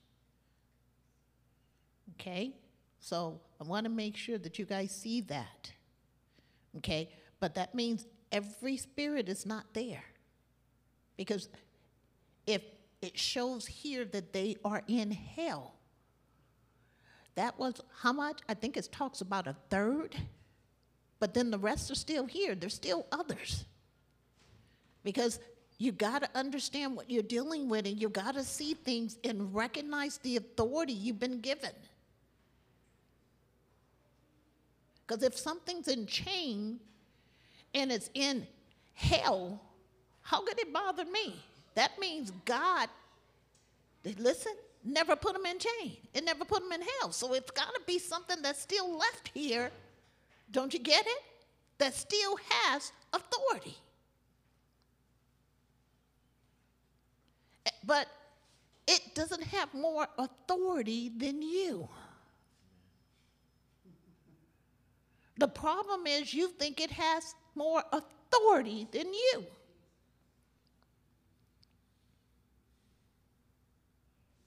And some of you, it ain't even about authority. You're just lazy.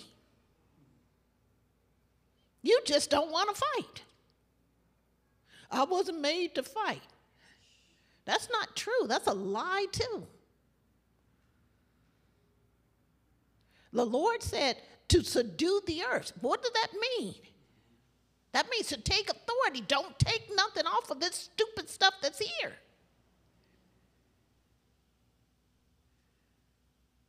And God didn't raise you up to be cowards. Guys are not cowards. And if something's saying you can't do it, then challenge that I can't. Get in front of whatever that I can't and deal with it in the spirit. God will give you insight to I can't.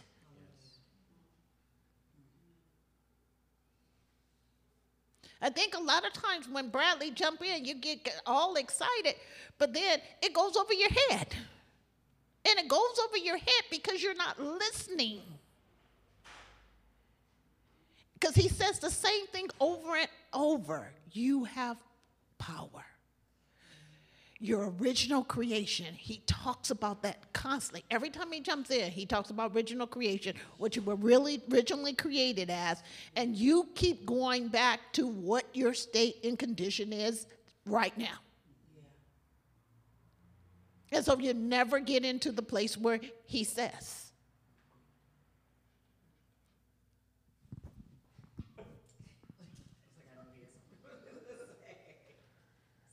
There's a scripture that says, those who have set in order the things they have seen even from the beginning, who are eyewitnesses.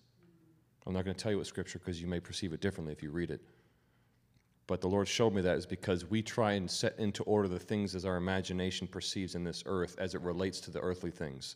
And so we come into agreement with earthly things, and then we are bound to earth. But instead, we are original creation. So we should set in forth the order of things as seen from the beginning, as witnessed from the beginning, as we are the beginning, into the earth, as it was originally created. Do you see the difference? Right? The difference is we come into the earth and have an idea or image or thought process of how things should look, even as receiving the word. Go deeper in the word. Receive it raw. What does he really mean? Don't use your own reasoning. You come into an agreement, and then you fight the battles in an earthly way. Instead of positioning yourself from the beginning to set in order the things have witnessed from the beginning, so that it is spirit, original.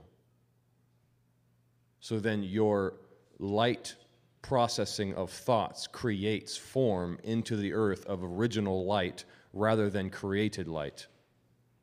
So then he who thinks so is, because you're a light being. And then things have to listen to you. And then things will find no place in you to find positionings, demons, spirits, things coming against you, because they are after you, not before you.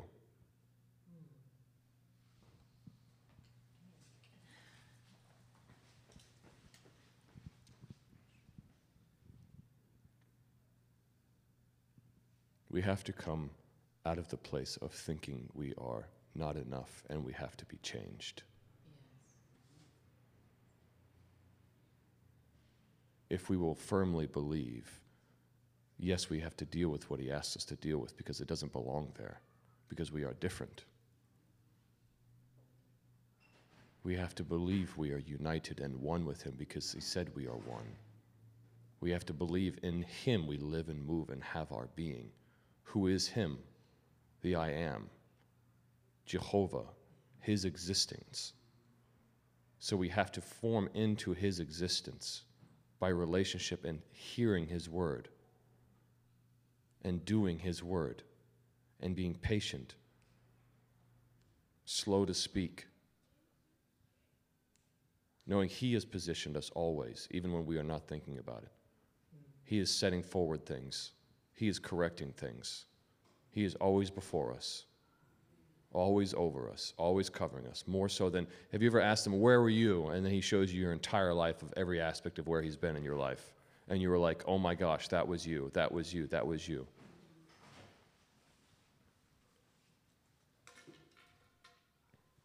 Earlier he said to me, infinite children, my infinite children. My infinite children.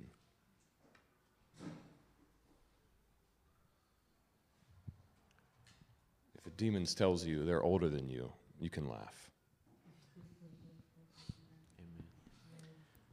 Amen. You know, as I was looking at this, I did just a little Google search, and I don't have time to go over it with you guys, but I asked Google to answer a question. I said, what does the Bible say about demons? And it gave me everything about those that was changed, but also gave me the ones that wasn't. I think you guys need to search it out to gain understanding. Don't just assume. Search the word out. Because if, in my mind, I had to figure out, if you're saying they were changed and they were reserved for a certain point in time where you're going to unleash them and let them come back, I need to understand what that looks like, because who's after me now? Right. You don't even ask that question. If they over here, who's over here? And then he said, but what was the percentage? Because we never look at the percentage. He said, I want you to pay attention to the percentage.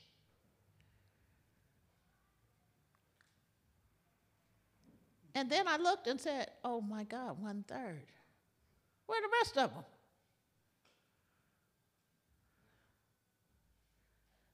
Bothering you. Bothering you. Let's go. The disciples asked a good question. Who can this be? It can only be the Lord, Jehovah, who only has this power and authority. O Lord, God of hosts, who is mighty like you, O Lord. Your faithfulness surrounds you. You rule the raging of the sea. When waves rise, you still them. Psalm 89, 8-9. In the span of few moments, the disciples saw both the complete humanity of Jesus and the fullness of his deity. They saw Jesus for who he is, truly man and truly God. That's what God is trying to get you to see. Be transformed and renewed. See him for truly who he is. Don't pick him apart. Because that's how we fall short. We pick them apart. Because some of us just want the provider. He's more than just a provider. Some of us just want to be saved from our sins. He's more than just one that saves. Don't pick them apart. Because you can't stand when somebody pick you apart. Why do you pick him apart? Let's go further. All this shows the abiding care Jesus has for his people. There are many Christians today who seem to think the boat is going down. I'm tired of the wailing of some of my friends who take that view. The boat cannot go down. Jesus is on board. That's it. Okay, did you get that? Yes. So the boat can't go down in your life. Jesus hasn't abandoned you because he's on board. Okay? Hear what the Spirit of the Lord says today. Can I get the piano, please?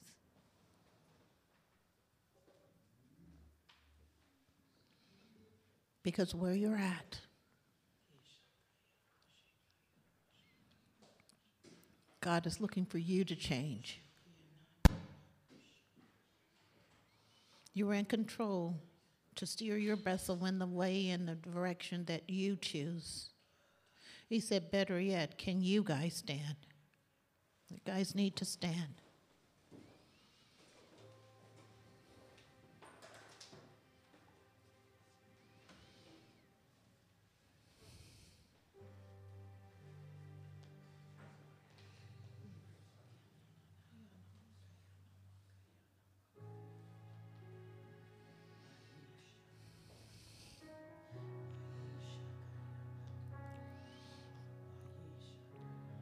And in that place,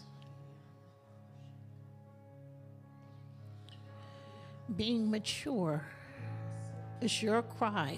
Remember? It's the right cry that he answered. Get his attention to your own personal cry. Ask him for help. Because if he's delivered this message to you, he's literally saying that in some areas of your life you have fear, and fear is controlling you. And so you're to ask for the help. But even as you asked, you're to believe in the freedom even as he gives it to you. It is time for you to clean your house. Time for you to relinquish everything. You only know what you're contending with. You don't need somebody else to come up to you to tell you, because you've been knowing for some time what you've been contending with. Because I know my own issues. And I know what I hide. I know what I mask. I know what I share out. I know what I keep to myself. And God is asking for everything.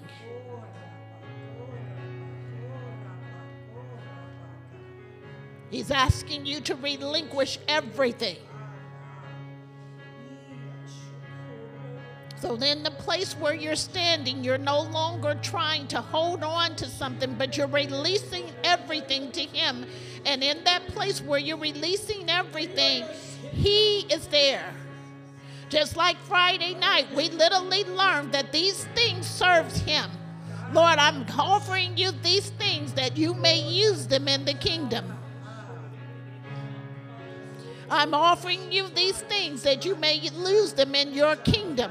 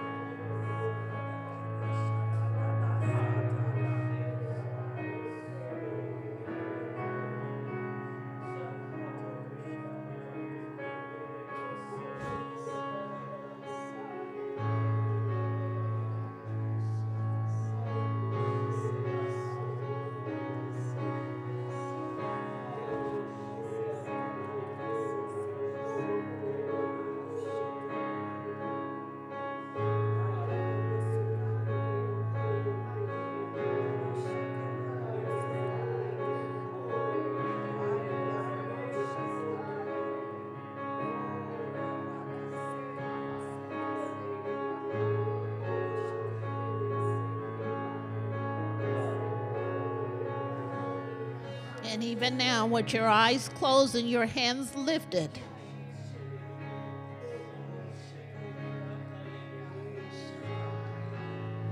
every spirit of fear right now is cast into dry places.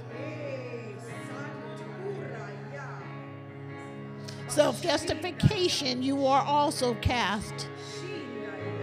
Pride, you are also cast, and you are to go into dry places in the name of Jesus. And fear, everything that you brought with you, you must take with you as you go. In Jesus' name. Backbiting, you are also to go. Judgment, you to go also in the name of Jesus.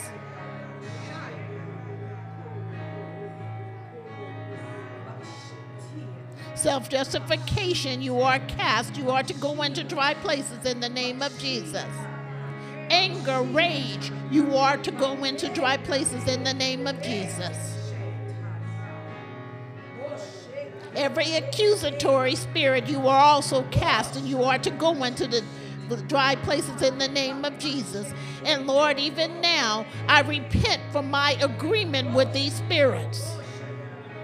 I no longer agree with any of these spirits. And so I break the assignment that has been upon me and the agreement that I have held these spirits.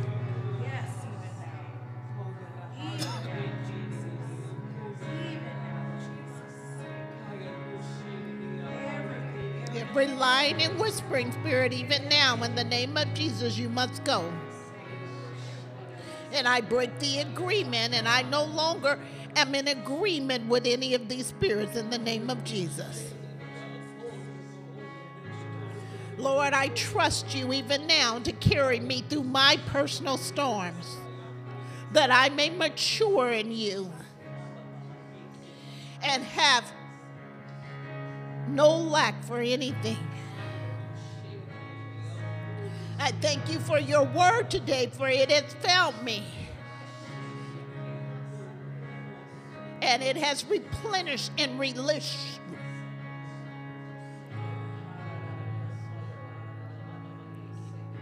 Replenish my spirit.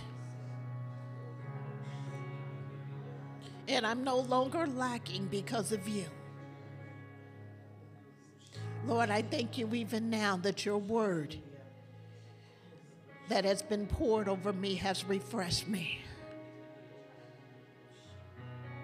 And not only refreshed me, but has sustained me. Lord, in your word today, you said that I did not lack faith,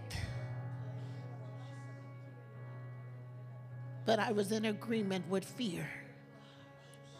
And so I canceled the assignment. And I repent for my agreement in the name of Jesus.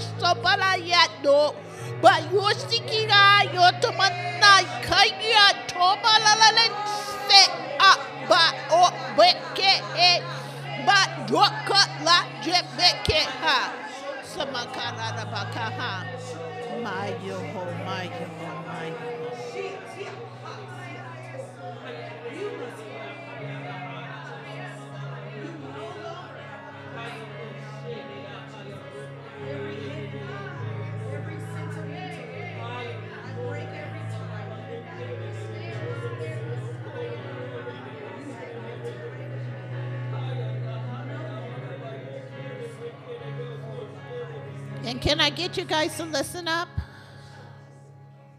Where you're standing, God called out four. And I'm going to call the four in order of what he's called out. But I want you to see and hear exactly what God is doing. So I'm going to pray in the Spirit, and then I'm going to open my mouth, and I'm going to say exactly what the Holy Spirit tells me to say. I have three others that I'm going to call out, and let me tell you who they are. Cue your one. After I speak, you will say whatever the Holy Spirit says to you as you pray in the Spirit. Precious, you're the second. And Arceli, you're the third. You're going to trust. So if you can follow my leading and watch what I do, watch what I do, because you're going to have to do it.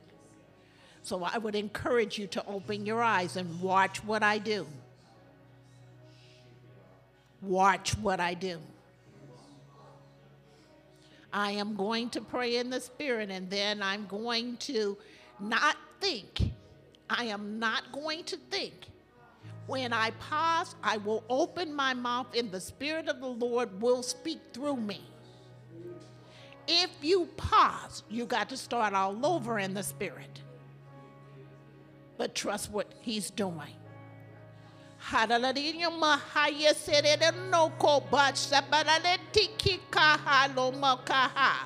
My children, my children, my children.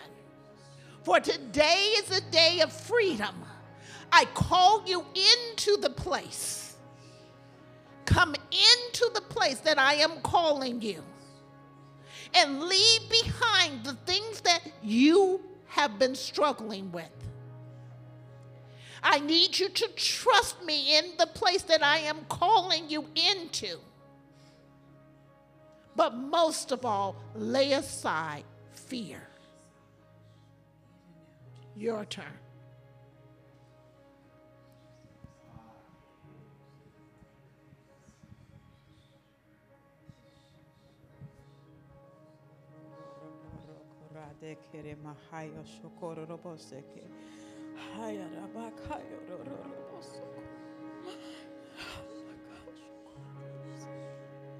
I am pushing you forward.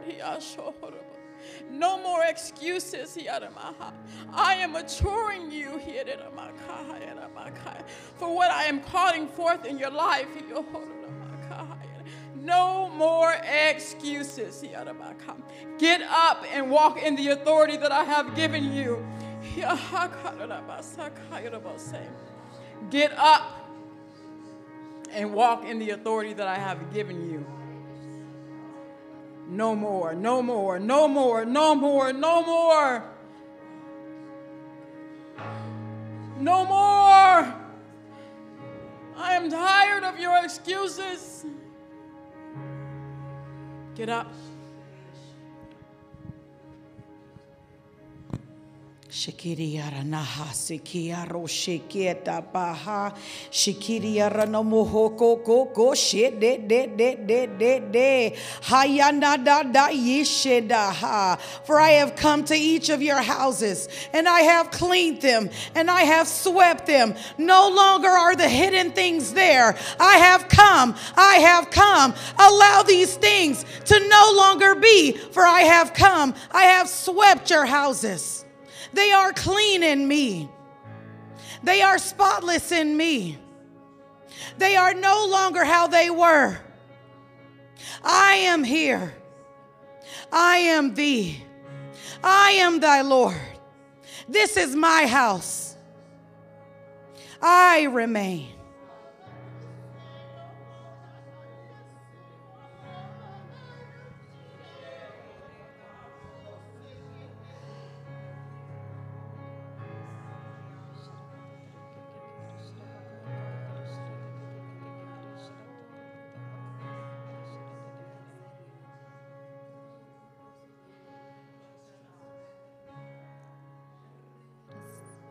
I just hear, don't be governed by fear. Let it go. It doesn't belong here.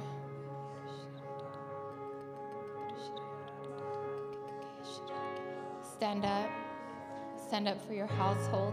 Stand up for yourself. Stand up for Jesus.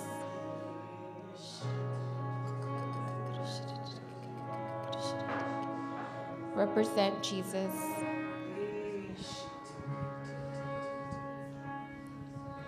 You guys heard the word of the Lord. For the word of the Lord has been spoken.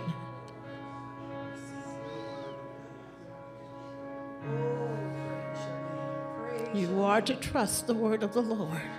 Praise your name. For it is He that has spoken. In Jesus' name. And it is so. Amen, amen, and amen.